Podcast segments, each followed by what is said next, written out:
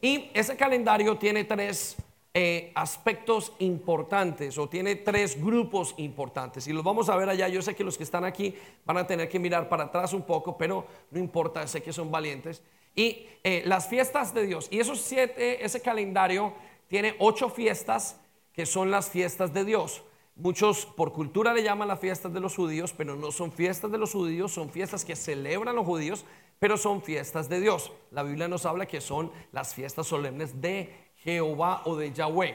Y son, eh, se dividen en, en, se dividen en tres grupos. Vamos a verlo allí en la diapositiva. Eh, son las fiestas bíblicas y se divide primero en el primer grupo que es la fiesta del Shabbat. ¿Qué es el Shabbat? Es el día de descanso y se debe de celebrar seis días después de que usted termina de trabajar. La Biblia dice, seis días trabajarás y uno va a descansar. Para ustedes y para muchos de nosotros, el día de descanso es cuál? ¿No lo escuché? ¿El qué? El domingo. Para nosotros como pastores es el viernes. ¿Sí?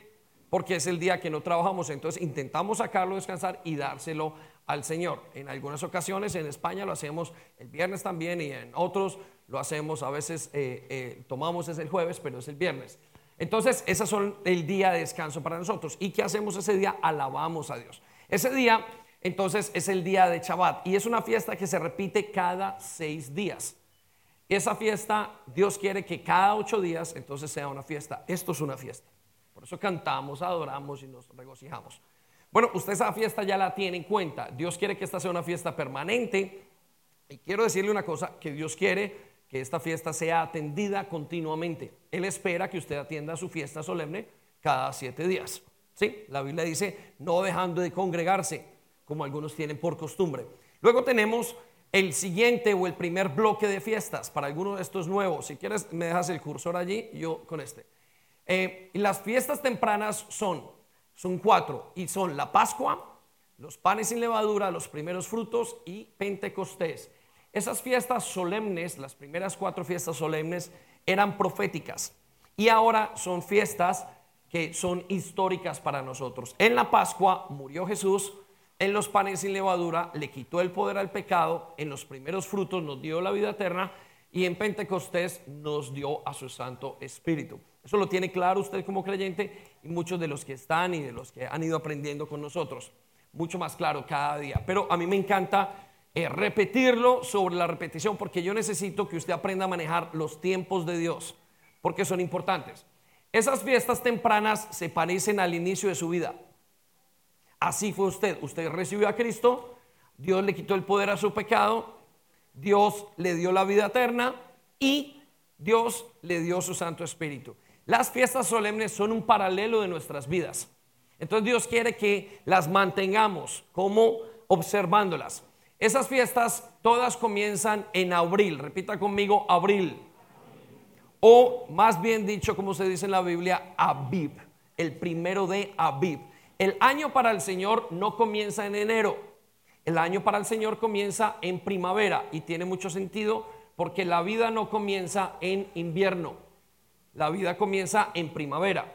El año para el mundo entero en este momento, para la gran mayoría de gente que es el gregoriano, empieza, o el, calendario gregoriano empieza o comienza en enero, que es el día, es un, es un tiempo de mucho frío y la vida no comienza allí. Dios comenzó cuando hizo la vida, la hizo desde ese punto de vista. Luego tenemos al final, tenemos lo que se llaman las fiestas tardías. Para que usted se ubique en el año, aquí comienza abril y aquí cuando comienzan estas fiestas tardías es más o menos en el año en septiembre, siete meses después.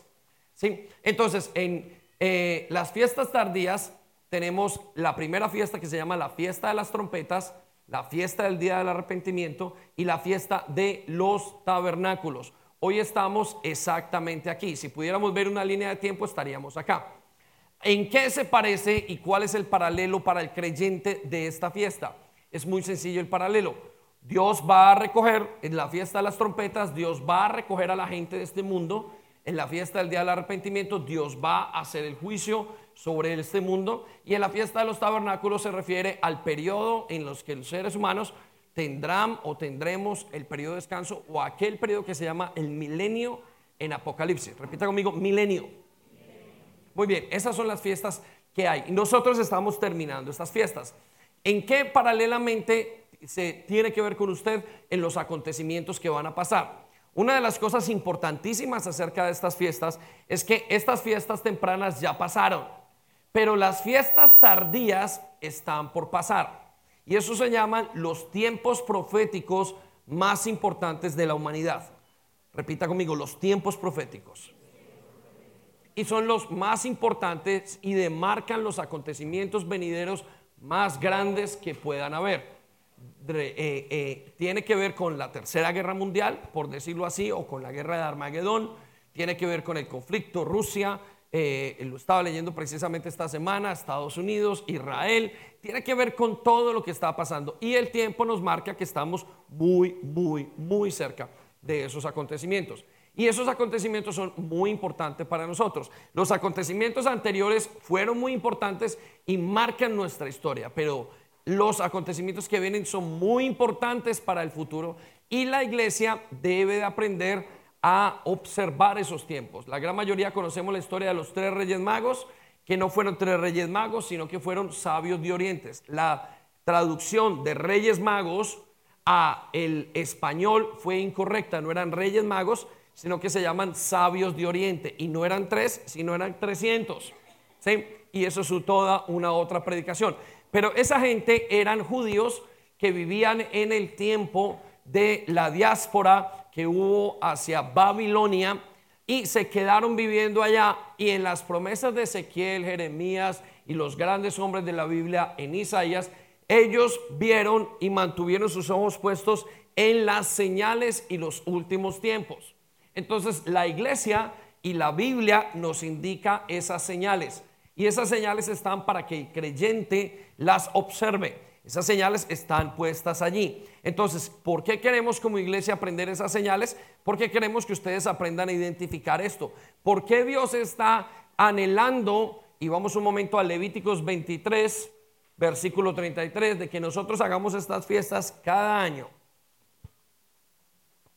Dios tiene un interés profundo en el que usted cada año observe estas ocho fiestas con mucho cuidado.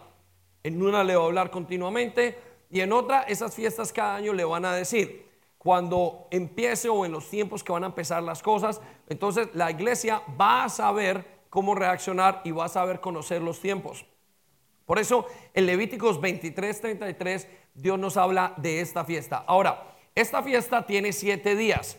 Y la primera semana lo tuvimos, o la primera fiesta la tuvimos eh, el domingo pasado, y lo celebramos y observamos y nos alegramos. Ahora, él dice que también tenemos que celebrarlo al final de la fiesta, que tenemos que observar. Entonces, ahorita voy a hablar de un efecto, de algo que se celebró durante el último día para que podamos entender que viene de nuestros hermanos judíos para poder comprender un poco más el amor hacia Dios, el amor hacia la palabra. Nosotros ahora somos, quiero que tengan esto bajo contexto, ninguno de ustedes es hebreo, que yo lo sepa. Alguno que otro que sí lo sé, pero no están aquí. Ninguno es judío, ninguno fue enseñado entre eso. Cuando Jesús vino, Jesús vino a los judíos primero. Ese era el pueblo que tenía entrenado. Entonces ellos sabían que era lo que tenía que hacer. ¿sí? Jesús era judío. ¿sí? Y vino a través de los judíos. Entonces ellos saben exactamente cómo, se, cómo eh, piensa un judío y por eso esas, esas fiestas y todo esto el Señor se los da para que lo podamos entender. Tiene más lógica si usted está dentro de una cultura. Para nosotros es todo un aprendizaje. Como ustedes y yo no somos judíos, nosotros tenemos que hacer un gran aprendizaje, ver cómo se comporta y cómo qué es lo que quiere Dios. Quiero que sepan que la Biblia dice que a los suyos vino y no le recibieron. Pero dice, y a los otros, o sea, refiriéndose a nosotros, vino, pero no le conocimos. La diferencia entre recibir y conocer es muy grande. Recibir quiere decir, ellos sabían quién era y no le recibieron. Y para nosotros quiere decir, nosotros no sabíamos quién era y cuando vino no teníamos la menor idea, por eso no le conocimos. ¿Sí? Entonces repita conmigo, no le conocimos. Pero ahora Dios dice que usted y yo hemos sido llamados a ser una nación santa y un reino de puros sacerdotes. ¿sí? Entonces, ¿qué son sacerdotes? No es el aspecto como lo vemos en la iglesia tradicional. Sacerdote son todos aquellos que son hijos de Dios y están hechos o Dios los ha llamado a ser sacerdotes para ministrar o servirle a Dios. Es como si Dios tiene a alguien que quiere que venga a trabajar con él. A eso nos llamó Dios. Ahora, la mayoría de nosotros no tenemos la menor idea cómo servir a Dios. Es como si usted de repente va y lo llaman a la reina y le preguntan a la reina y le dicen, bueno, Miguel, ven a trabajar con la reina. Y usted dice, bueno, pero ¿qué tengo que hacer? ¿Cómo es eso? Uno, no hablo inglés. ¿Sí? Dos, no tengo la menor idea de protocolo. Tres, no tengo las costumbres eh, eh, inglesas. ¿Cómo hago yo para ser y trabajar para la reina? Entonces, lo que Dios está haciendo con nosotros es enseñándonos a cómo trabajar para el rey. Eso es todo lo que está haciendo en esta administración y en esta predicación y en el día a día de su vida cristiana. Hay algunos que son pequeños, que todavía no saben ni cómo acercarse a Dios, pero hay unos que ya vamos sabiendo cómo acercarnos a Dios y vamos haciendo con menos errores y vamos haciendo mejor las cosas. Unos estamos luchando y dijo, no, yo no creo que Dios me haya llamado. Usted está pensando, algunos que están por aquí, otros todavía están luchando, hombre, a mí no me llamó la reina, a mí me llamaron aquí afuera eh, los amigos. Entonces, algunos están luchando entre el mundo, pero Dios ya lo llamó. Y Dios es el que llama, no el pastor David de Nao. Entonces, Dios lo llamó. Ahora, ¿qué es lo que me toca hacer con ustedes? Nos toca a nosotros como iglesia es entrenarlo. Entrenarlo para caminar con Dios. Y entrenarlo significa enseñarle, enseñarle a cómo vivir, enseñarle a cómo habitar en la casa del Dios vivo. Repita conmigo, estoy aprendiendo a vivir en la casa del Dios viviente. Eso fue lo que dijo Pablo a Timoteo, enséñales a caminar en la casa de Dios. Por eso hay gente que caminando en esta casa de Dios cometen, cometen errores y son para Dios errores graves y a veces Dios dice, mm, mm", y a veces Dios dice, tienes que componerlos. Entonces Dios está haciendo todo eso porque usted es un sacerdote. ¿sí? Algunos los llamó hace muchos años y se olvidaron de que Dios los había llamado. Y pensaron que Dios no los había llamado. Hace años unos nacieron en hogares cristianos y dijeron, no, Dios a mí no me ha llamado y comenzaron a pelear con ese llamado de Dios de ser sacerdote. Otros salieron disparados en un momento dado y apenas los estamos revolviendo. Entonces, esos son aquellos que Dios, Dios está trayendo y está enseñando un pueblo de sacerdotes. Eso es todo lo que Dios está haciendo con nosotros. ¿sí? Entonces, no pelee con ese llamado. Diga, Señor, yo soy un sacerdote. Repita conmigo, yo soy un sacerdote y quiero aprender. Entonces, todo eso, una de las cosas que estamos enseñando hoy es el calendario del rey. Fácil, ¿sí o no? Simple. Le estamos enseñando los días, los días como cuando le enseñan, bueno, ¿y qué pasa el primero de mayo en este país y el 27? ¿Qué pasó el 20 de julio en Colombia? Eso es lo que estamos haciendo y estamos enseñando esa parte. Ahora, cuando la enseñamos, enseñamos porque Dios tiene algo que hacer y algo que dar allí. Vamos a ver versículo 23 en adelante, perdón, 33 de este eh, Deuteronomios y qué fue lo que dijo Dios para que usted se ponga en la idea con nosotros. Ya le explico algo más. Dice, el Señor le dijo a Moisés. Vamos a ver qué le dijo el Señor a Moisés, versículo 34, si van conmigo arriba. Da las siguientes instrucciones al pueblo de Israel. ¿Cuál es el pueblo de Israel? Ese es el pueblo de Israel, pero usted hoy también es un pueblo. O sea que estas instrucciones pueden llegar o son, llegan a ser también de la iglesia desde un punto de vista.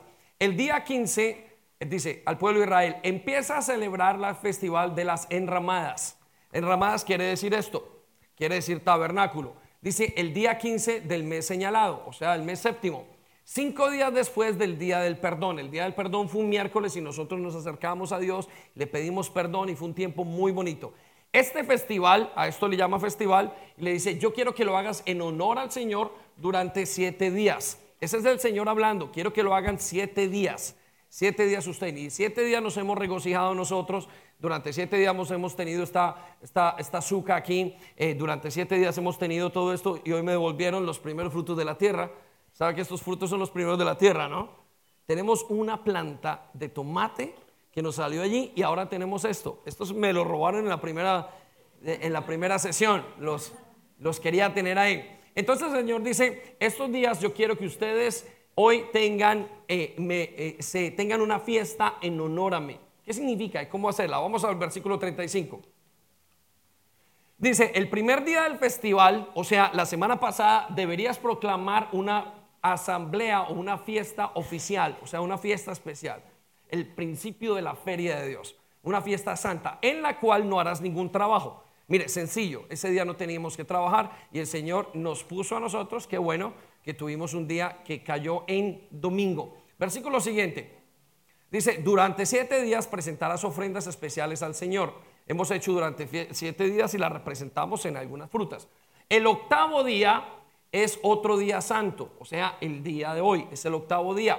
Presentarás tus ofrendas especiales al Señor. Esta será una ocasión solemne, repita conmigo, solemne una fiesta diferente, un momento diferente para nosotros. Es una apartarse para el Señor. Eso es lo que estamos haciendo. En ese día no se permite ningún trabajo habitual. El Señor quiere que usted suelte todos sus ídolos, suelte todas y se los dedique al Señor ese día. Versículo siguiente, 37, ¿no?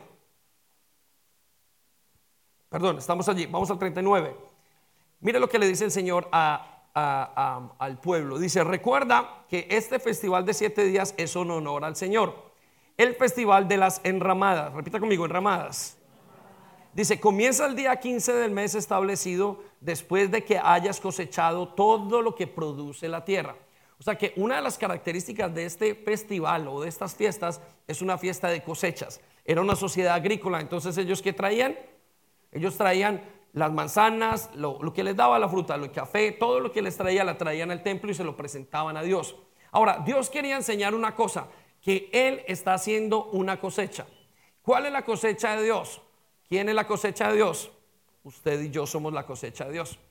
Dios sembró una semilla que fue su palabra hace 10 días, hace 15 años, hace 20 años, yo no sé hace cuánto usted es creyente, y sembró una palabra y de ahí comenzó una matita a crecer y eso está creciendo. Hay unos que han parado el crecimiento porque no le pusieron más agua, dejaron de venir a la iglesia, se desconectaron de Dios y paró el crecimiento. Pero tan pronto pongan el crecimiento o el agua, el Espíritu Santo va a comer y a tomar la fuerza que tiene y van a llegarse los árboles fuertes y robustos que el Señor quiere que seamos. Eso está pasando. Entonces el Señor dice, traigan la ofrenda de la tierra porque Él sabe que está haciendo en usted y en mí una cosecha.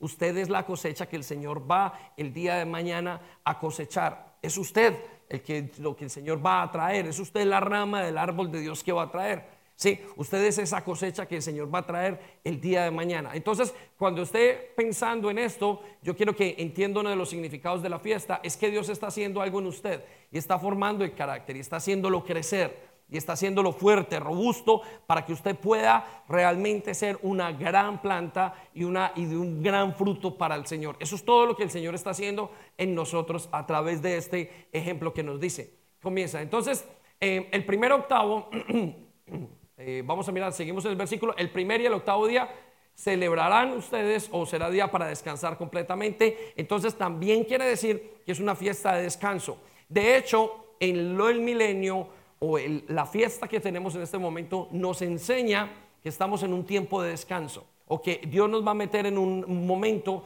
en un tiempo de descanso. Eso lo hablamos la semana pasada. En la tierra y el mundo entero está en una crisis tremenda.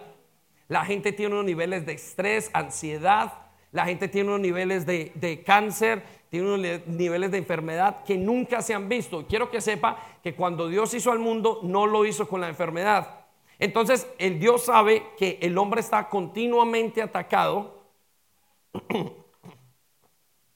por las enfermedades y por las crisis. El pecado tiene crisis, hay gente con ansiedad. Ayer estaba viendo eh, un, reportaje y me contaba cómo la, mujer esta que hace de la Crown en, en, Netflix tiene ansiedad y lo colocaron en la BBC como si fuera una gran noticia.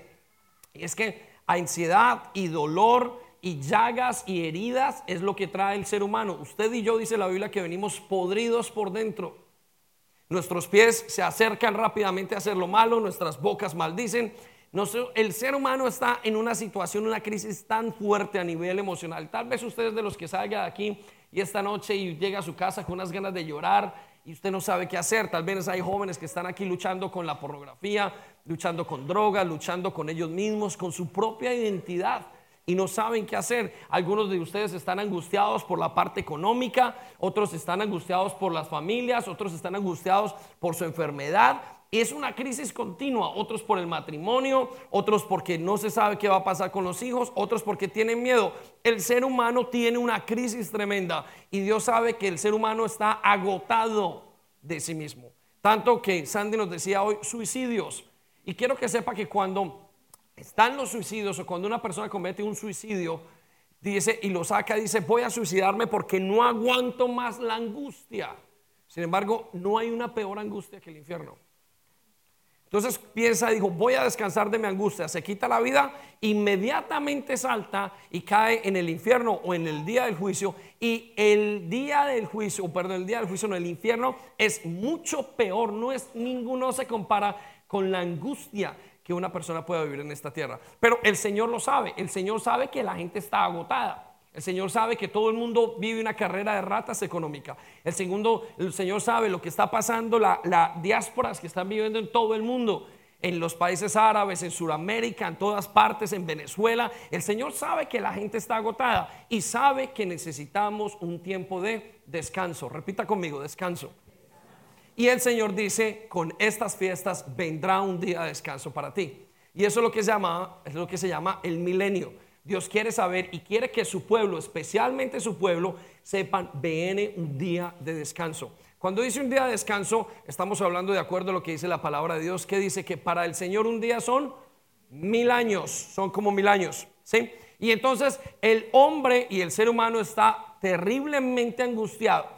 Y muchos de nosotros, como somos tan valientes, el ser, Dios nos hizo con una capacidad y una tenacidad que si a usted le cortan un brazo, siempre lo he dicho, usted sigue, si le cortan otro, le sigue, si le cortan una pierna, sigue, si le cortan la otra, sigue, aunque sea arrastrándose. ¿Por qué? Porque estamos llenos de fuerza, de tenacidad con la cual Dios nos hizo. Pero eso nos cansa y eso nos agota. Y la falta de roles, la, disfuncionalidad de los hogares ahora, son grandísimos. El mal está tan alto porcentaje que estamos agotados. La gente ya no sale a la calle, la gente se siente insegura y es el agotamiento. Y Dios sabe eso, entonces siempre le dice a su pueblo, tranquilo, respira. Esto es una época de respirar para Dios y, los, y sus hijos. Le dice, mira, yo quiero que en esta época respires, sepas que vuelvas a tomar fuerza.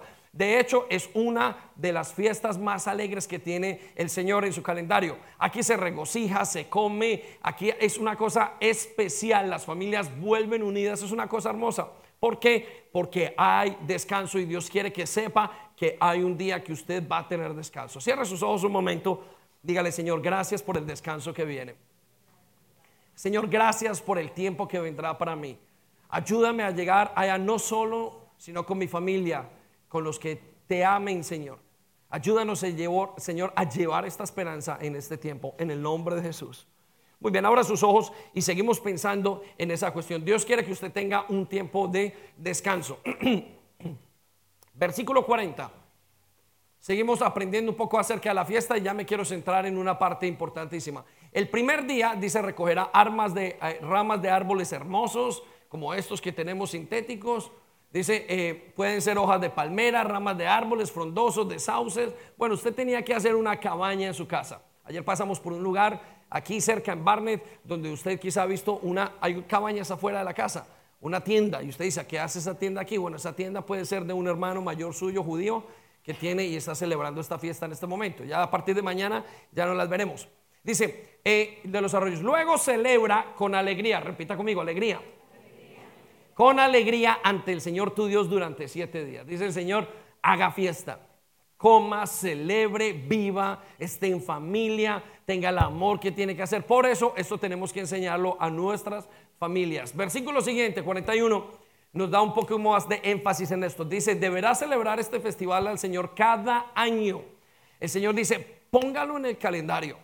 De ahora en adelante me encantaría que estos jóvenes supieran y salieran y dijeran el próximo año cuando lleguemos las fiestas, que las familias sepan, uy, qué alegría cuando llegó el tiempo de Sukkot, cuando llegó el tiempo de las enramadas, qué alegría cuando nos volvimos a ver, cómo danzamos, cómo colocamos, y yo por eso quiero colocar la iglesia así, para que sea diferente, de alguna manera hacerlo diferente, porque no nos podemos ir al parque, está haciendo mucho frío, pero lo tenemos que hacer de alguna manera, le tenemos que indicar y decirle, Señor, esto es lo que estamos haciendo para ti en este tiempo. Ahora, dice que tiene que ser esta fiesta, anótelo allí, esta es una ley perpetua, repita conmigo, perpetua. Quiere decir que es una ley para siempre. Es increíble, pero esta fiesta, increíble, no es maravilloso, como estas fiestas, estas fiestas de Jehová se van a celebrar durante el tiempo del milenio. Llevamos más o menos 2500 años celebrándola. No, 2500 años, 3000 años celebrándola. Y el Señor dice, estas fiestas son instituidas para la eternidad. Así es que usted y yo, si usted se quiere en su casa ir un poco más al libro de Apocalipsis, nos va a indicar que estas fiestas se van a celebrar durante esos tiempos. Y usted ya sabrá. Ahora, lo más bonito de eso es que para ese tiempo, durante el milenio, usted tendrá a Dios al frente y usted le preguntará, Señor, cuéntanos cómo son estas fiestas. Ya no va a tener este predicador que tiene usted aquí, sino que usted va a tener al Dios del cielo, al Señor Jesucristo, y usted sentado a los pies del Señor diciéndole, Señor, muéstrame cómo es esta fiesta. ¿Qué es lo que vas a hacer? Y él comienza a explicar. ¿Se puede usted imaginar la voz de Dios en ese momento pasándole y usted viendo al Señor cara a cara y esa voz pasándole por todo su corazón y enseñándole de alguna manera la palabra de Dios hace que usted todo lo entienda? La Biblia dice que al final de los días nadie tendrá que enseñar a nadie. Usted no va a necesitar líderes, usted no va a necesitar pastores. Usted va a necesitar solamente que Dios le hable. Dice, Dios mismo les va a hablar. Esos días son impresionantes cuando lleguemos y veamos a nuestro Señor cara a cara, al Dios del cielo, le veamos todo y nos comience a hablar y usted comience a oír por qué son estas fiestas, este tiempo y pregúntele cosas y usted recibirá sanidad. ¿Cómo no querer estar en ese lugar? El Señor dice que estas fiestas son perpetuas. Escuche lo que dice, que se cumplirán en el mes establecido de generación en generación. Él quiere que esto se cumpla de generación en generación. Quiere que lo cumpla usted y que se lo enseñe a sus hijos. Ayer hablamos con los padres acerca de la diferencia entre herencia y legado. Herencia es lo que se hace acá, legado es lo que se deja para la siguiente generación. Entonces, cuando sus hijos se vayan, me encantaría que mi hijo Kelvin, mi hijo Andrés Sebastián, cuando se vayan y el Steven, cuando se vayan a sus casas dentro de 30 años y tengan sus hijos ya grandes, les digan, hijos, vamos a celebrar y vamos a observar estas fiestas. Vamos a recibirlas. Si el Señor no ha venido, si el Señor viera, ellos podrán identificar. Pero no solamente quiero que lo pase a ellos, sino que quiero que nos pase a la iglesia, a la siguiente generación. Lucas, que está allí pequeñito, que tiene cuántos meses? Cinco meses tiene Lucas. Cuando Lucas crezca de generación en generación, ese muchacho sea un pastor acá en esta iglesia, creciendo y enseñando la palabra de Dios y enseñando cada una de estas fiestas. Sus hijos y mis hijos, enseñándolas en casa. Para eso estamos trabajando. Estamos trabajando para que haya una nación de sacerdotes aquí, un pueblo. Me encanta esa canción que dice, em, es el río del Señor que nace de su corazón, ¿no? Y la parte donde dice, este lugar, esta ciudad, ¿qué?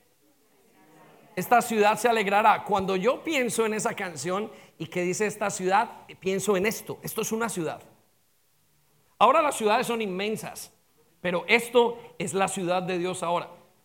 Esta ciudad se alegrará en el río del Señor. Quizás ahorita podamos cantar con alegría esa canción. Y esta ciudad se alegrará en los tiempos de los tabernáculos. Por eso es que son tan hermosos esos tiempos. ¿Tenemos un versículo más? No. 41. Muy bien. Decimos, versículo 42, dice, durante esos siete días deberás vivir en pequeñas enramadas. O sea, lo que Dios mandaba era que cada casita hiciera su pequeña enramada. Nos recuerda que cada uno de ustedes está viviendo en una enramada. Su cuerpo es una pequeña enramada. Esa es la experiencia que el Señor quiere que usted entienda. Y quiero que sepa una cosa, a lo mejor usted está sufriendo, está muy enfermo, está lo que sea, agotado por su salud, lo que quiera. Pero ¿sabe? Dios dice, recuerda que estás en una ramada pasajera. Estás en este mundo de paso. Y mira lo que dice en esa parte, en ese mismo versículo. Deberás de vivir en pequeñas enramadas. Todos los israelitas, o sea, todo el pueblo de nacimiento deberán vivir en enramadas. Todo el mundo tiene que saber ese concepto. ¿Cuál es el concepto de la enramada? Estamos aquí por 80 años. Usted está aquí por un tiempo determinado. No ame las cosas de este mundo. Espere la gloria venidera.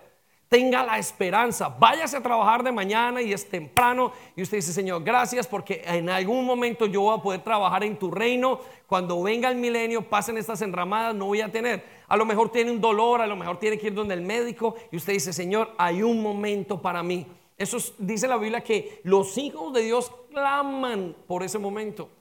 Y aún así, es interesantísimo que no muchos hijos de Dios saben que ese momento va a pasar y no lo esperan. ¿Cómo no vamos a esperar ese momento? Yo estoy que le digo al Señor, Señor, ¿cuándo? ¿Cuándo viene ese tiempo? ¿Cuándo será el momento donde tú nos llames? ¿Cuándo será el momento donde estemos delante de ti? A veces me cansa mi pecado y digo, Señor, ya quiero llegar, ya quiero llegar. Obviamente en este, en este, en este caminar usted no se puede ir primero. Dios lo tiene que enviar. Pero después de que haga la obra, pero el Señor dice, tienes que hacer una obra grande. Y digo, vamos, continuemos. Pero esa esperanza cada año se renueva. Esa esperanza cada año vuelve al corazón, vuelve y reverdece en los huesos. Los huesos secos vuelven a tomar el aliento de vida del Señor y usted se levanta con tanta fuerza y tanta berraquera que usted sigue adelante y camina y camina. Y hoy yo aspiro, deseo que el Señor le dé nuevas fuerzas a sus huesos secos. Que hoy usted se levante de aquí con más fuerza y diga, Señor, gracias porque me he podido levantar de este lugar tan contento, tan lleno de ti los huesos volvieron a tomar vida debido a que tú me das esperanza en tus fiestas. Amén. Dele un aplauso, Señor, por favor.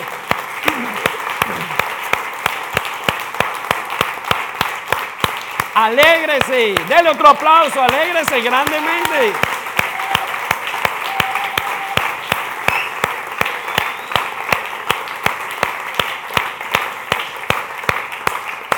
Me encanta esta fiesta. Versículo 43, escuche lo que dice el versículo 43. Dice, esto le recordará a cada nueva generación. De tiempo en tiempo llega una generación de sacerdotes. Hoy me vinieron por ahí dos o tres sacerdotes que tenía perdidos. Se me habían quedado en el camino y volvieron. ¿Van a quedarse? No lo sé. Pero esos sacerdoticos vinieron, están por ahí, están sentaditos mirando y observando.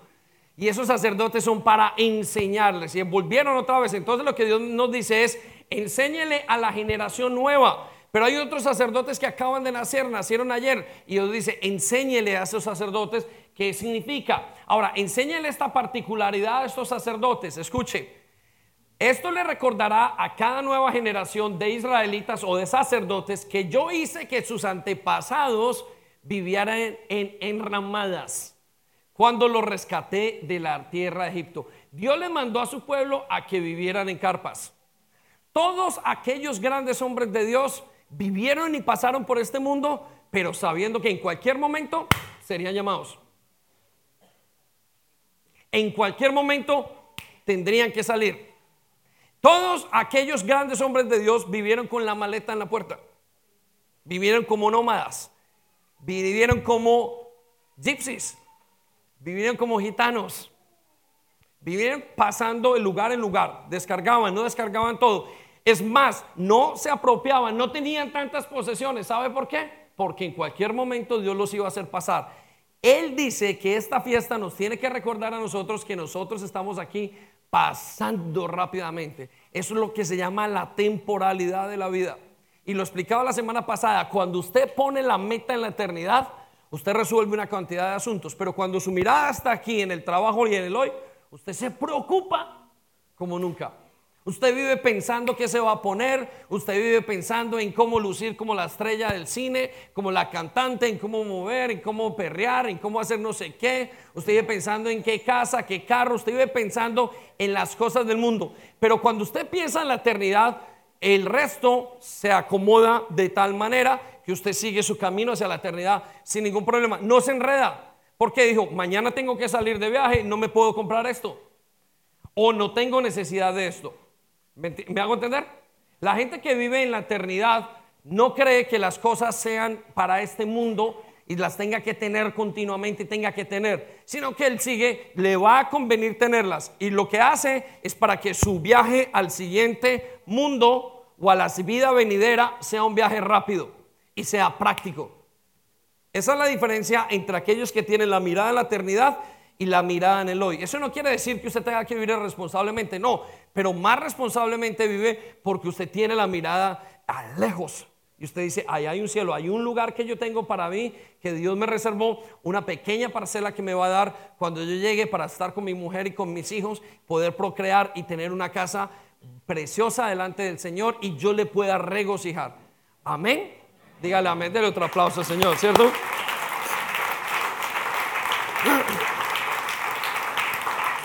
Esto nos llena de esperanza, nos llena de mucha esperanza. Por eso me encanta la fiesta. Ahora, esta fiesta vamos a localizarla en la Biblia y vamos a ver cómo el Señor la celebró.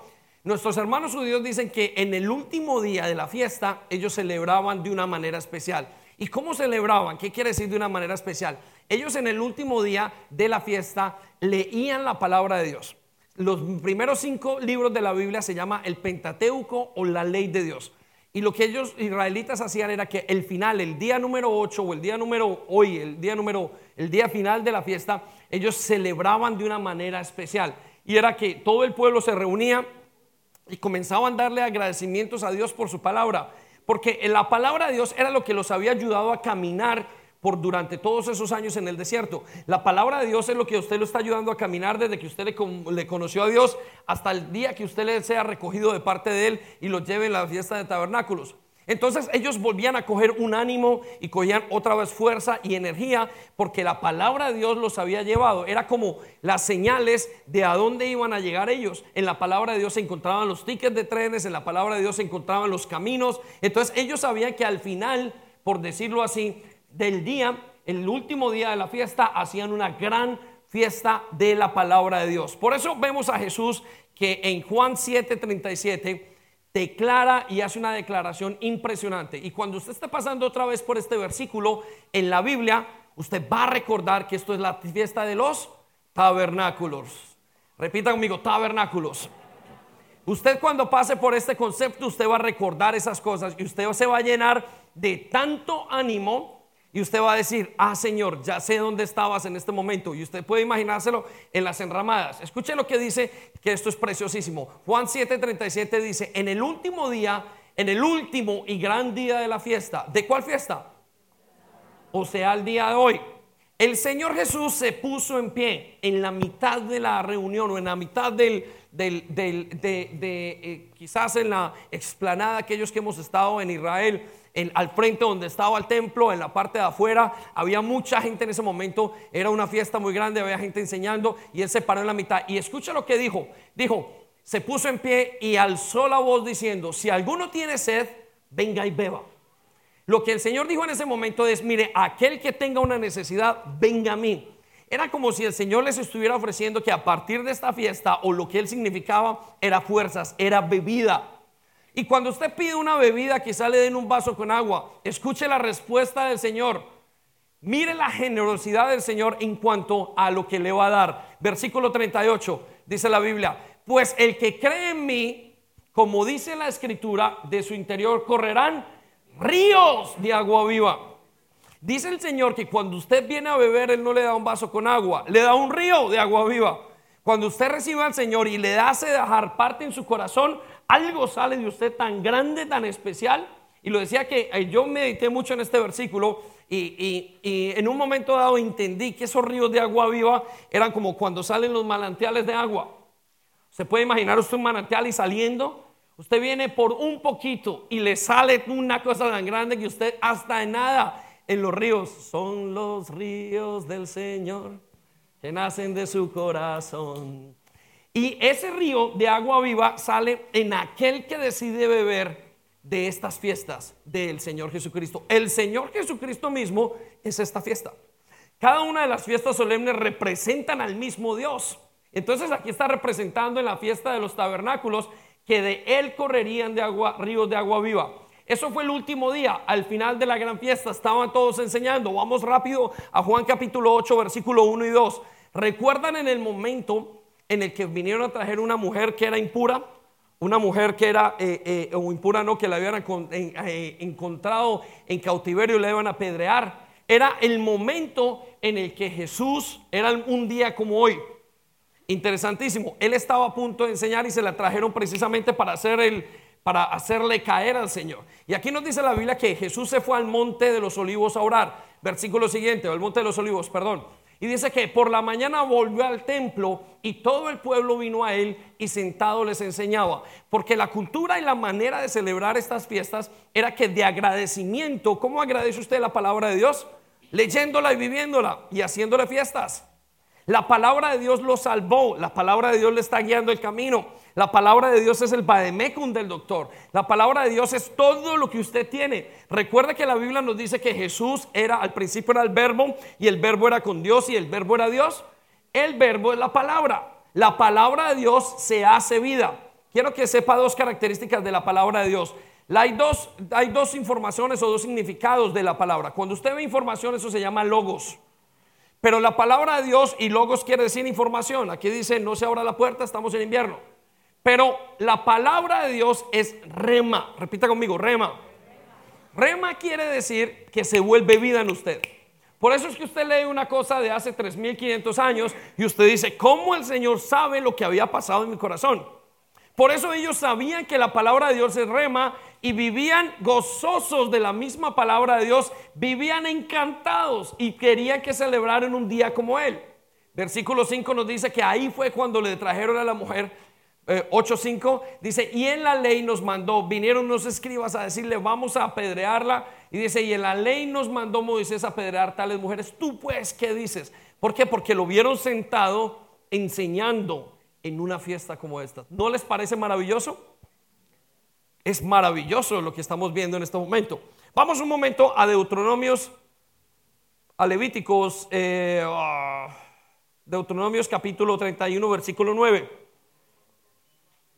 Dios les había mandado que cada tres años, o cada siete años, ellos tuvieran un tiempo muy especial y que los mismos levitas en este día hoy leyeran la palabra de Dios a la gente. Vamos a leerlo como se los dijo Dios. Dice la Biblia, y escribió Moisés esta ley, que era una ley, les dijo, esto quiero que sea, se haga continuamente. Dice, y la dio a los sacerdotes, a los hijos de Leví, a los líderes de la iglesia, a los pastores, dice que llevaban el arca del pacto de Yahweh y a todos los ancianos de Israel, versículo 10. Miren la orden que les dio. Les mandó Moisés diciendo, al fin de cada siete años, en el año de remisión, en la fiesta de los tabernáculos, repita conmigo, tabernáculos, versículo 2, eh, versículo 11, cuando viere, viniere todo Israel, o sea, todo el pueblo de Dios, a presentarse delante de Yahweh tu Dios, en el lugar que le escogiere, estamos en Israel, estamos hablando de Israel, en este momento ha escogido este lugar para nosotros. Dice la Biblia que ¿qué tenían que hacer? Leerás esta ley delante de todo Israel a oídos de ellos. La forma como él quería que lo celebrara en ese momento era leyendo la palabra de Dios a todos. Versículo siguiente. Dice, harás congregar al pueblo varones, mujeres y niños, tus extranjeros, aquellos que vinieron desde España y tú de Colombia y que estuvieran en tus ciudades para que oigan y aprendan y teman a Yahweh. Repita conmigo, oigan, aprendan y teman. Dios les mandaba que cada tiempo volvieran. Mire, el temor de Jehová es el principio de la sabiduría. ¿Sabe por qué nos va mal en la vida? Porque no tenemos temor de Dios, no nos da pena pecar. Cuando un joven se está a punto de coger un cacho de marihuana, un cigarrillo de marihuana, ¿cómo le diga usted en este país? Y lo va a poner y no piensa que está pecando en contra de Dios, es que no tiene temor. Y sale, se lo pongo. Cuando un hombre quiere ser infiel a su mujer y no piensa que Dios lo está viendo en ese momento, lo que le falta es temor. Cuando usted rompe la ley de Dios, lo haces porque no le importa y dice, no, Dios no está allí. Pero cuando usted tiene temor de Dios, usted lo piensa dos, tres, cuatro y cinco veces. Me encanta un testimonio por ahí que me decía, si yo hubiera hecho eso cuando era pequeño, no lo hacía porque sabía que en mi casa mi mamá me iba a partir las piernas. Eso era temor. El temor hacía que Dios. Entonces cuando venía la ley, la gente conocía el temor y conocía y aprendían, oigan, aprendan y teman a Jehová vuestro Dios. Escucha esto. Y cuiden de cumplir la palabra de Dios de esta ley. Versículo siguiente, versículo 13. Y los hijos de ellos que no supieron, oigan y aprendan a temer a Yahweh vuestro Dios todos los días que viviereis sobre la tierra donde vais. Dice, era para que sus hijos aprendieran. Y aquí viene una cosa excitante en nosotros. Como nosotros no sabemos y no conocíamos a Dios, ¿qué nos toca hacer? Escuchar la palabra de Dios. venir a escuchar la palabra de Dios, aprender a temer, aprender a oír a Yahweh nuestro Dios. Eso es lo que Dios nos decía que teníamos que hacer en esta fiesta. Y de hecho lo estamos haciendo. Y usted está aprendiendo a temer porque lo estamos entrenando como qué? Sacerdote. Repita conmigo, sacerdote. Póngase de pie un momento y déle un aplauso gigante a Dios.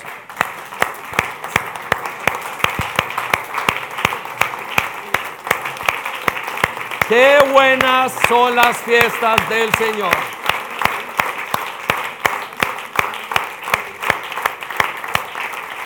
Puede sentarse.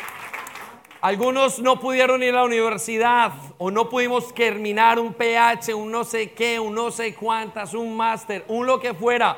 Y el Señor nos tiene en una universidad única, donde usted tiene un profesor 24 horas donde usted tiene al Espíritu Santo quien lo corrige y le muestra el camino. Esto es único. Solamente Dios puede hacer lo que hace y lo que está haciendo en nuestras vidas. Solamente Dios es el que educa de esa manera. ¿Alguna vez ha estado usted en un colegio donde tenga el educador con usted continuamente? La Biblia dice, el Espíritu Santo los va a guiar a toda la verdad. Y eso es lo que está haciendo Dios con usted y conmigo. Guiándonos. Tenemos, estamos en la mejor escuela. ¿Escuela para qué? Para sacerdotes para ser familia de Dios. Interesante. Y Dios dice, Señor, pero es que apenas acaba de llegar, no te preocupes, yo te cojo. Y al que es bebé lo trata como bebé, al que es niño lo trata como niño, al que es adulto como adulto, al joven también como, ah, eh, como es, ¿no? Escucha lo que dice entonces. Y oigan, y los hijos de ellos que no supieron, oigan y aprendan a temer a Jehová, nuestro Dios, todos los días que vivieres sobre la tierra. O sea, el aprendizaje de esto es para todos los días que usted esté, es todo el día a día. Hay gente que me llama, pastor, ¿qué hacemos? Hay gente que le dice al líder, ¿qué hago? Bueno, aquí está la respuesta, es en la palabra de Dios. Todo está allí, el Señor está dispuesto, porque la palabra de Dios es que rema, repita conmigo, rema. Dice, todos los días que vivieres sobre la tierra a donde vais, pasando el Jordán para tomar posesión de ella. Esta es la tierra a la que usted va. Ahora, quiero que vayamos y saltemos rápidamente a Nehemías capítulo 8, versículo 1. Y vamos a ver cómo se celebró esta fiesta de una manera tan sencilla. Y escuche cómo la celebraron y cuál fue el aspecto. No se preocupe si usted es uno de esos sacerdotes que acaba de llegar. Dios está dispuesto a caminar con usted. Y si usted dice, es que yo no aprendo rápido, Dios está dispuesto a aprenderle, a enseñarle lento. Si usted dice yo aprendo rápido, Dios dice tranquilo, yo te bajo la velocidad. Dios no tiene ningún problema. A todos los niveles Dios enseña. Eso es lo mejor y lo más chévere de Dios. Escuche lo que pasó y cómo se celebró, porque esto, es, esto es, indica una cosa especial. Dice, y se juntó todo el pueblo. Mire cómo se celebró. Por primera vez Nehemías nos cuenta en sus guías cómo se hizo. Aquí vamos a estar en los tiempos de Nehemías y vamos a estar ubicados en su casa, en la plaza, en Jerusalén. Dice, y se juntó todo el pueblo como un solo hombre. ¿Cómo se juntó? O sea, unidos en la plaza que está delante de la puerta de las aguas. Aquellos que hemos ido a Jerusalén y si usted ubica la puerta de las aguas, va a ser chéverísimo, porque usted va a entender, uy, ahí se paró Nehemías. Ahí estuvo ese hombre celebrando esto. Y dijeron a Esdras, Esdras era el sumo el, el escriba, que trajese el libro de la ley, los cinco primeros libros de la Biblia de Moisés, la cual Yahweh había dado a Israel. Ese hombre se paró y dijo, vamos a celebrar este día, vamos a observarlo. Versículo 2. Rápidamente, los que están arriba conmigo, el sacerdote Esdras trajo la ley delante de la congregación, delante de todos como la estamos tomando, así de hombres, de mujeres, como de todos los que podían entender el primer día del mes, séptimo, repita conmigo, séptimo para el tiempo de tabernáculos. Ellos habían vuelto de dónde? De Babilonia. Les había ido muy mal en Babilonia y habían llegado a restaurar sus vidas. Anote eso que le estoy diciendo en este momento. Y leyó el libro delante de la plaza que está delante de la puerta de las aguas desde el alba hasta el mediodía. A las 4 o 5 de la mañana, cuando sale el sol, todo ese pueblo se levantó feliz agradecidos, era el final de la fiesta, la fiesta tenía que terminarse casi el séptimo día y Dios dijo, dígales que se queden un día más porque quiero celebrar con ellos esta parte, quiero decirles otra cosa a ellos. Y dice el Señor que desde el alba hasta el mediodía, en presencia de hombres, mujeres y de todos los que podían entender, había niños aquí, jóvenes, gente que apenas está caminando, hijos del rey que apenas vienen. Dice, y los oídos de todo el pueblo estaban atentos al libro de la ley. Todos estaban con los oídos abiertos diciendo, uy, ¿Qué nos va a decir? ¿Qué vamos a encontrar en esta palabra? Quizás como ahora. Porque cuando usted escucha la palabra de Dios, usted va a escuchar rema. Algo tiene que decir el Señor. Es interesante cómo con un solo mensaje Dios le habla a multitudes cosas diferentes. Ahora escuchábamos a Sandy cómo habló de la hermana de Lázaro y cuando usted lee ese concepto, usted dice, Lázaro entendió una verdad tan grande. Saqueo entendió que Dios iba a venir esta noche, se sintió a salvo. La palabra de Dios sola, sola, sola hace una gran cosa en cada persona. Yo no sé qué está haciendo en usted, pero dice la Biblia que la palabra de Dios es como una espada doble filo que pasa cortando el alma y mirando todas las intenciones. Y uno dice, ah, así es la palabra de Dios. Todos estaban atentos. Versículo siguiente dice, y el escriba Esdras estaba sobre un púlpito de madera, mire lo que nos dice, que habían hecho para ellos, y junto a él estaba Matías, estaba Caterina, estaba Álvaro, estaban los líderes, Grace, estaba Alba, estaban todos los líderes allá, como están aquí. Versículo siguiente, 5. Dice, abrió pues Esdras el libro a los ojos de todo el pueblo. Imagínese ese momento, está usted allí, yo estoy allí. Dice, a los ojos de todo el pueblo porque estaba más alto que todo el pueblo. Y cuando abrió, todo el pueblo estuvo atento. Esa gente amaba la palabra de Dios. Había venido de una disciplina de 70 años que habían sido llevados en cautiverio porque habían dejado a Dios. Cuando vinieron, vinieron con esos ojos, esos oídos abiertos. Quizás haya que alguno que venga en esa disciplina, pero quizás hay otro que tenga una necesidad y sus oídos están abiertos. Señor, ¿qué tienes que decir? Versículo siguiente dice, eh, bendijo entonces Edras al pueblo y dijo, dijo, Yahweh, Dios grande, y todo el pueblo respondió, amén. ¿Y cómo respondió? Amén. Alzando sus manos y se humillaron y adoraron a Yahweh inclinados a tierra. Cuando dijo, Señor, tú nos vas a hablar, se arrodillaron. Qué forma más hermosa. Yo me los imagino, no se arrodillaron porque vamos a arrodillarnos todos. No, la gente se arrodilló de su corazón se arrodilló, claro. Se arrodilló espontáneamente, se humilló espontáneamente. Versículo siguiente. Los levitas, Yeshua, Bani, Sedebías, bueno, todo el pueblo dice, hacían entender al, al, pueblo la ley y el pueblo estaba atento en su lugar. Mire, no hay nada que tenga más bendición que un pueblo que está atento a la palabra de Dios. Les puedo decir, tenemos jóvenes, traemos las mejores luces, tenemos adultos, tenemos los mejores cantantes. Tenemos niños, tenemos los mejores payasos. Nada de eso convierte el corazón.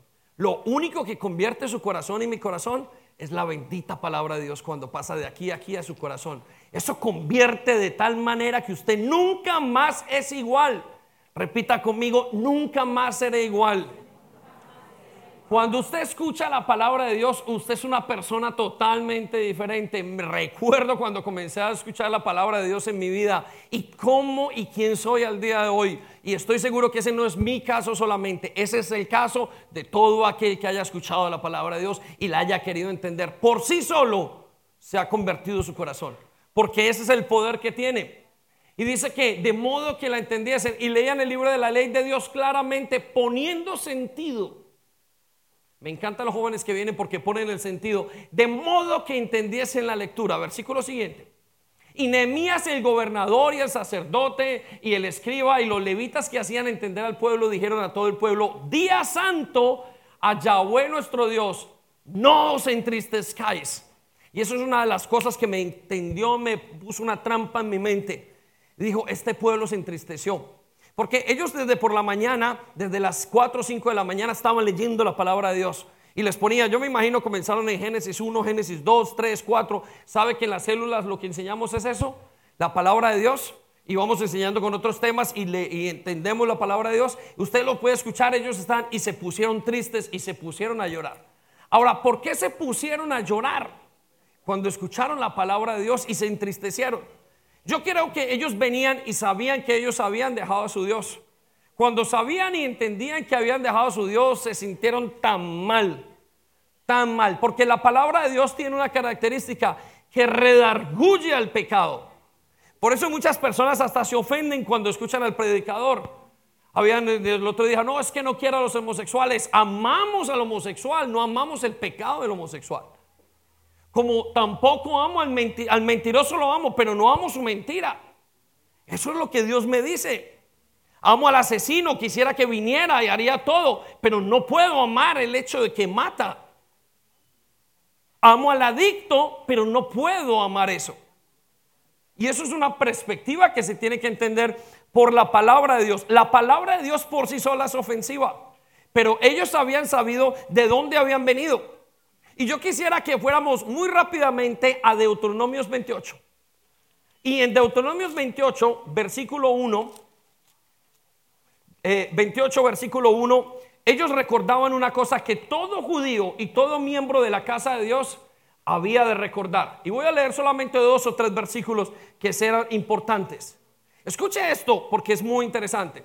Yo creo que para mí, si ellos hubieran estado escuchando esos hombres y esa toda esa nación y que los puso a llorar, fueron las promesas de Dios. Dios les había prometido que iba a estar con ellos en todos los tiempos. Dios les había prometido que iba a arrancar sus gigantes. Dios les había prometido que los iba a prosperar en sus caminos. Dios les había prometido que iba a ir económicamente bien. Dios les había prometido, pero les prometió si obedecieran. Y nos dice la Biblia estas palabras de parte de Dios. Y le dijo, dijo ve y dile a mi pueblo, acontecerá. Quiere decir, esto pasará, iglesia. Que si oyeres, o sea, si obedecieres atentamente a la voz de Yahweh tu Dios, para guardar y obedecer todo lo que te pongo por obra, todos sus mandamientos que yo hoy te doy, también Yahweh tu Dios te va a exaltar sobre las naciones de la tierra. Y ellos venían de ser esclavos.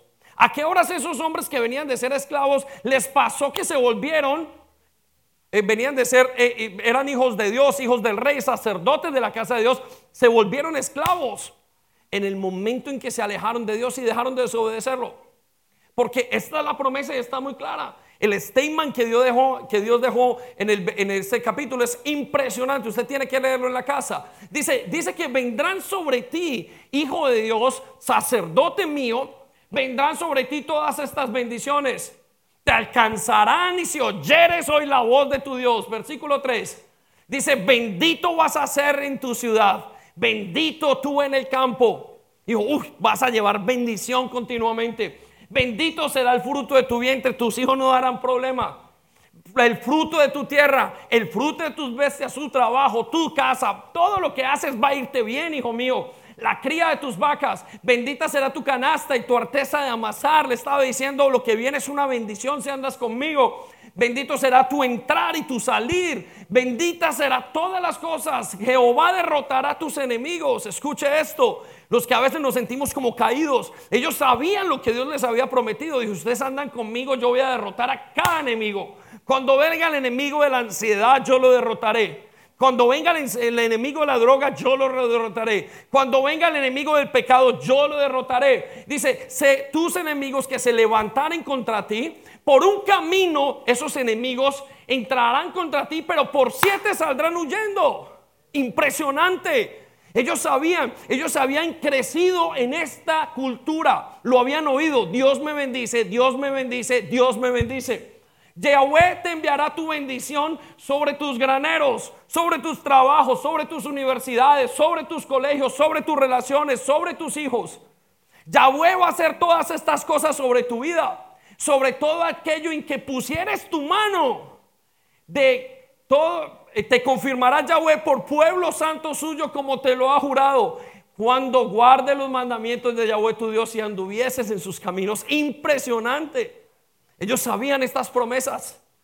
Y verán todos los pueblos de la tierra que el nombre de Yahweh es invocado sobre ti y te temerán. Impresionante el juramento que Dios les hizo. Y ellos sabían de ese juramento, habían crecido. Pero 16 versículos, en el versículo 15, un segundo, déjamelo allí, dice, y te hará Yahweh sobreabundar en bienes, en el fruto de tu vientre, en el fruto de tu bestia y en el fruto de tu tierra en el país que Yahweh juró a tus padres que te había de dar. Dijo, Yahweh te va a bendecir, hijo mío, en tu obediencia. Ellos lo sabían, no entiendo por qué estaban llorando. Después entendí, versículo 15, por qué estaban llorando.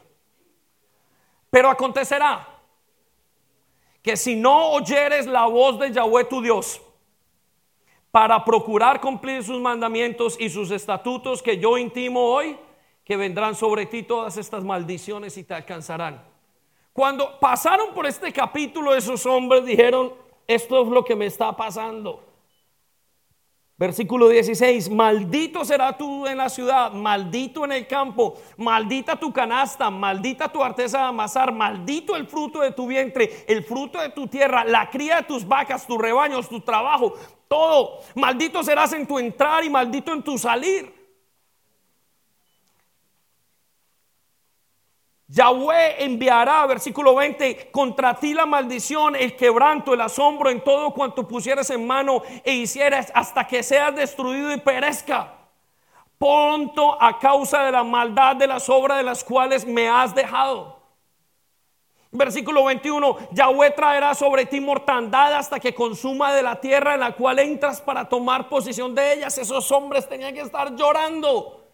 70 años antes sus padres habían dejado toda la tierra porque se apartaron del Señor su Dios. Les comenzó a ir mal. Dios había hecho un pacto con ellos, pero ellos se alejaron del pacto de Dios. Por eso, sacerdotes, usted tiene que saber que el pacto de Dios es con usted tal y como Él lo hizo. Versículo 22, Jehová te herirá de tisis, de fiebre, de inflamación, de ardor, con sequía, con calamidad repentina y con añulo, y te perseguirá hasta que perezcas. Los cielos que están sobre ti, sobre tu cabeza, serán como de bronce, no subirán las oraciones. Y la tierra que está debajo de ti será como el hierro. Intentarán sembrar, pero no va a dar.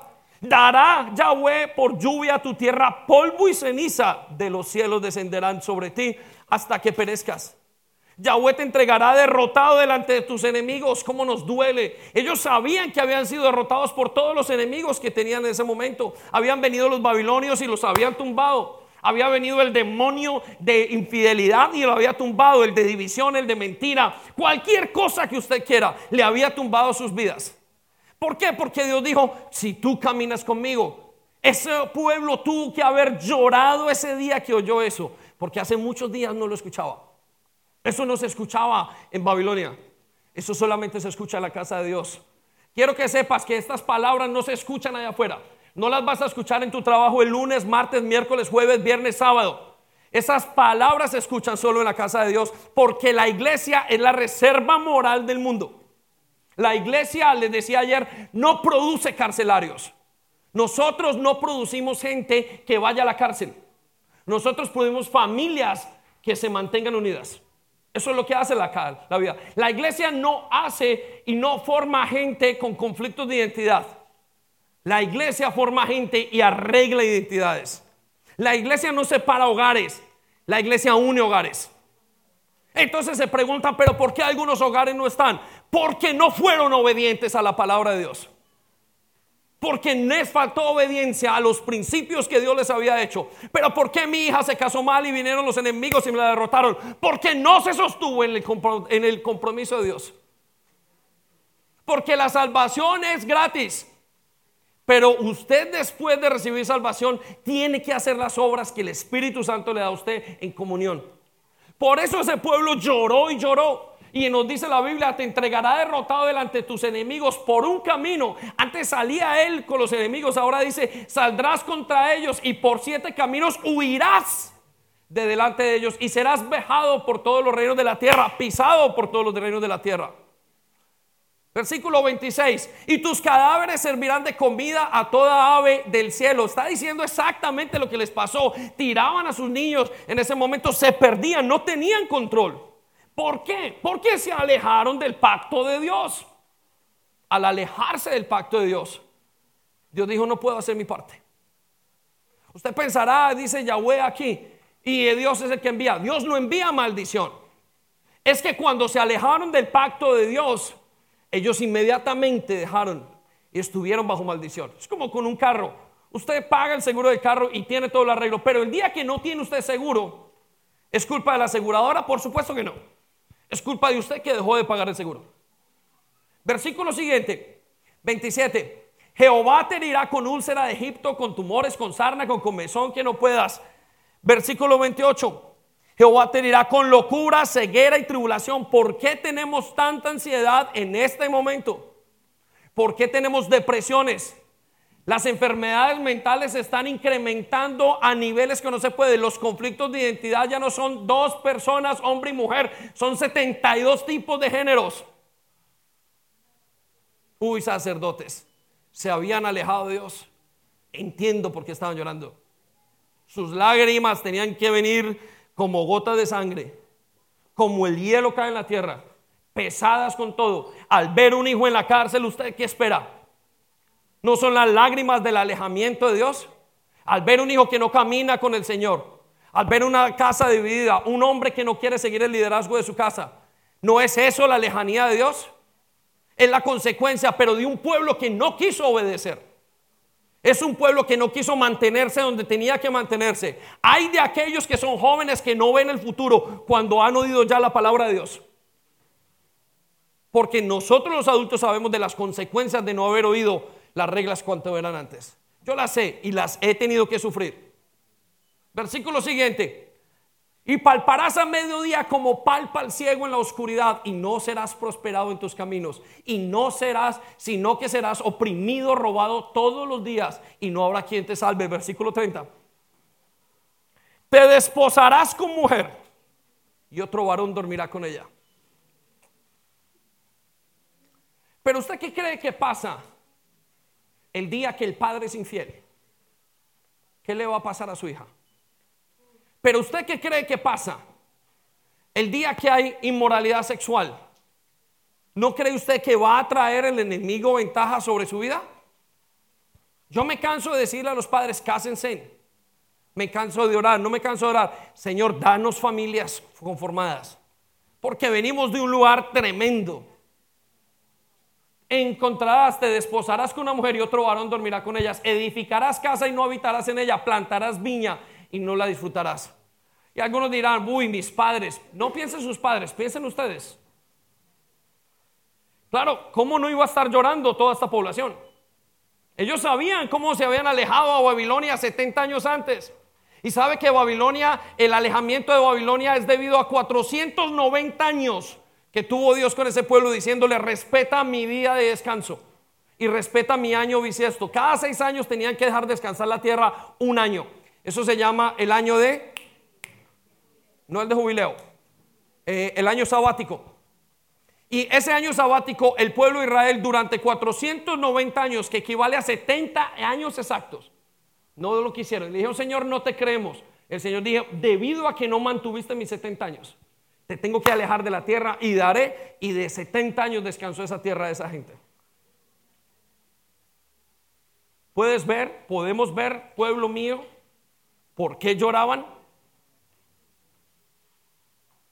Lloraban, pero tremendamente. Sabían que habían sido alcanzados por las maldiciones. Vamos al capítulo 30, por favor. Versículo 1. Sin embargo, pasaron dos versículos, dos capítulos después. Escuche esto, por favor. Pasaron dos capítulos después. Y yo creo que volvió la suavidad de la voz de Dios a estos hombres, porque esas palabras son muy fuertes, las que acabamos de escuchar. Que aunque si usted no tiene el Espíritu Santo, las puede hasta interpretar mal. Y si usted no conoce y nunca ha leído la Biblia, solamente lee estos dos capítulos, seguramente que no va a saber interpretarlos. Algunos de ustedes estarán diciendo esto y esto y pero ese es nuestro Dios. Ese es el pacto. Ahora dice el Señor, me imagino que Nehemías los volvió a llevar y les dijo, miren, miren lo que dice el Señor. Sucederá que cuando hubieren venido sobre ti todas estas cosas, la bendición y la maldición, Mire las palabras de aliento y Nehemías y Esdras les estaban diciendo, ese pueblo lloraba, afligido, Señor, pero ¿qué hacemos? ¿Cómo podemos levantarnos? ¿De dónde? ¿A qué hora salgo? Son 70 años haciéndolo mal. Usted dirá, son 30 años haciéndolo mal. Son 40. Quiero decirle que para el Señor nada es imposible. Hoy mismo, Él no lo va a demostrar en unos minutos, que usted puede cambiar la historia suya y la historia de sus hijos. Y Él dice que no está tan lejos como pensamos. Vamos a ver si es verdad capítulo 30 dice, sucederá que cuando hubieran pasado todas estas cosas, la bendición y la maldición que he puesto delante de ti, y te arrepintieras en medio de todas las naciones a donde yo te hubiera arrojado, Yahweh tu Dios, y te convirtieras de tu corazón a tu Dios y obedecieras a su voz conforme a todo lo que yo te mando hoy, y tus hijos y tus hijas con todo tu corazón y de toda tu alma. Mire que nota, es que Él tiene que cambiar. Es toda la familia. Tenemos que pedir perdón. Versículo 3. Entonces Yahweh, escuche las palabras de estos hombres y si quiere cierre sus ojos por unos segundos para que escuche y usted los vea arrodillados allí hablando en Nehemías. Y estas palabras del Espíritu Santo son para ellos una esperanza en medio de la oscuridad. Entonces Yahweh hará volver a tus cautivos, a tus hijos, y tendrá misericordia de ti. Y volverá a recogerte y volverá a recogernos dentro de todas las pueblos a donde nos hubiera esparcido Yahweh nuestro Dios. Y aún tus desterrados, ese hijo que está perdido, tu familia, la que no volvió a la iglesia, estuvieran en las partes más lejanas que hay debajo del cielo, de allí te recogerá Yahweh tu Dios y de allí te tomará. Y te hará volver Yahweh tu Dios a la tierra que heredaron tus padres y será tuya y te hará bien y multiplicará a tus padres, más que a tus padres. Abra sus ojos y ponga la mirada allí. Versículo 6. Y circuncidará, circuncidará Yahweh tu corazón y el corazón de tu descendencia para que ames a Yahweh tu Dios con todo tu corazón y con toda tu alma, a fin de que vivas. Va a poner Yahweh tu Dios todas esas maldiciones sobre tus enemigos y sobre tus aborrecedores que te persiguieron. Y tú volverás y oirás la voz de Yahweh tu Dios. Escucha qué palabras. Y pondrás por obra todos tus mandamientos que yo te ordeno. Vas a ser capaz de obedecer y te hará Yahweh tu Dios abundar en toda obra de tus manos, en el fruto de tu vientre, en el fruto de tu bestia, en el fruto de tu tierra, para bien, porque Yahweh volverá a gozarse sobre ti para bien y de la manera que se gozó sobre tus padres. Cuando obedecieres la voz de Yahweh tu Dios para guardar sus mandamientos y sus estatutos. En este libro de la ley, cuando te convirtieres a Yahweh de tu corazón y con toda tu alma porque este mandamiento, dice el Señor, que yo te ordeno hoy, no es demasiado difícil. Qué interesante, porque les dijo, esto no es difícil para ti. Esto no es demasiado difícil, ni está lejos. Versículo siguiente. No está en el cielo, no está en el cielo para que digas quién subirá a nosotros. Lo que le estaba diciendo Moisés es, no crean que está tan lejos, arriba, y dijo, oh, eso tiene que ser de Dios. Dios ya lo puso. Es volverse a Dios. Qué tremenda fiesta estamos hoy. Dios nos está haciendo volver del río del Señor. Una ciudad se va a alegrar. ¿Quién subirá por nosotros al cielo y nos lo traerá y nos lo hará oír para que lo cumplamos? Versículo 13. Ni está al otro lado del mar para que digas quién pasará por nosotros el mar para que nos lo traiga y nos lo haga oír a fin de que lo cumplamos. Versículo siguiente. Porque muy cerca está de ti. Escucha iglesia. Muy cerca está de ti. Repite conmigo. Muy cerca está de mí. Muy cerca está de mí esta palabra en, tu boca, en tu corazón, para que la cumplas. ¿Sabes lo único que tienes que hacer hoy? Es pedir perdón. Lo único que tienes que hacer hoy es decirle al Señor, Señor, odio mi pecado. Regálame su mirada acá. Lo único que tienes que hacer hoy Perdóname, Señor. Hazme volver a ti. Vamos a la Santa Cena rápidamente. Volvemos a Nehemías. Un momento. Gracias por escuchar. Es día de fiesta. Versículo 9. Capítulo 8, versículo 9.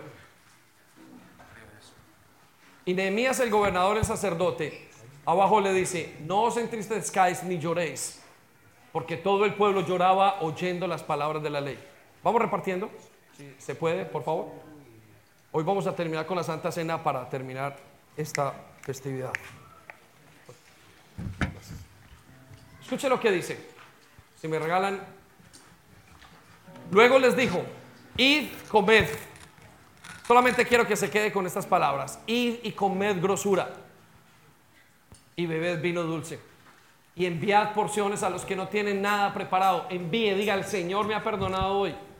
Busquen a aquel que no tiene y a que tiene que ser perdonado y pídale perdón. Y a aquel que le tiene que ser entregado el perdón, búsquenlo. Dice, a los que no tienen nada preparado, porque día santo es nuestro, día santo es a nuestro Señor. No os entristezcáis, porque el gozo de Yahweh es vuestra fuerza. Repita conmigo, el gozo de Yahweh es mi fuerza. Póngase de pie, iglesia.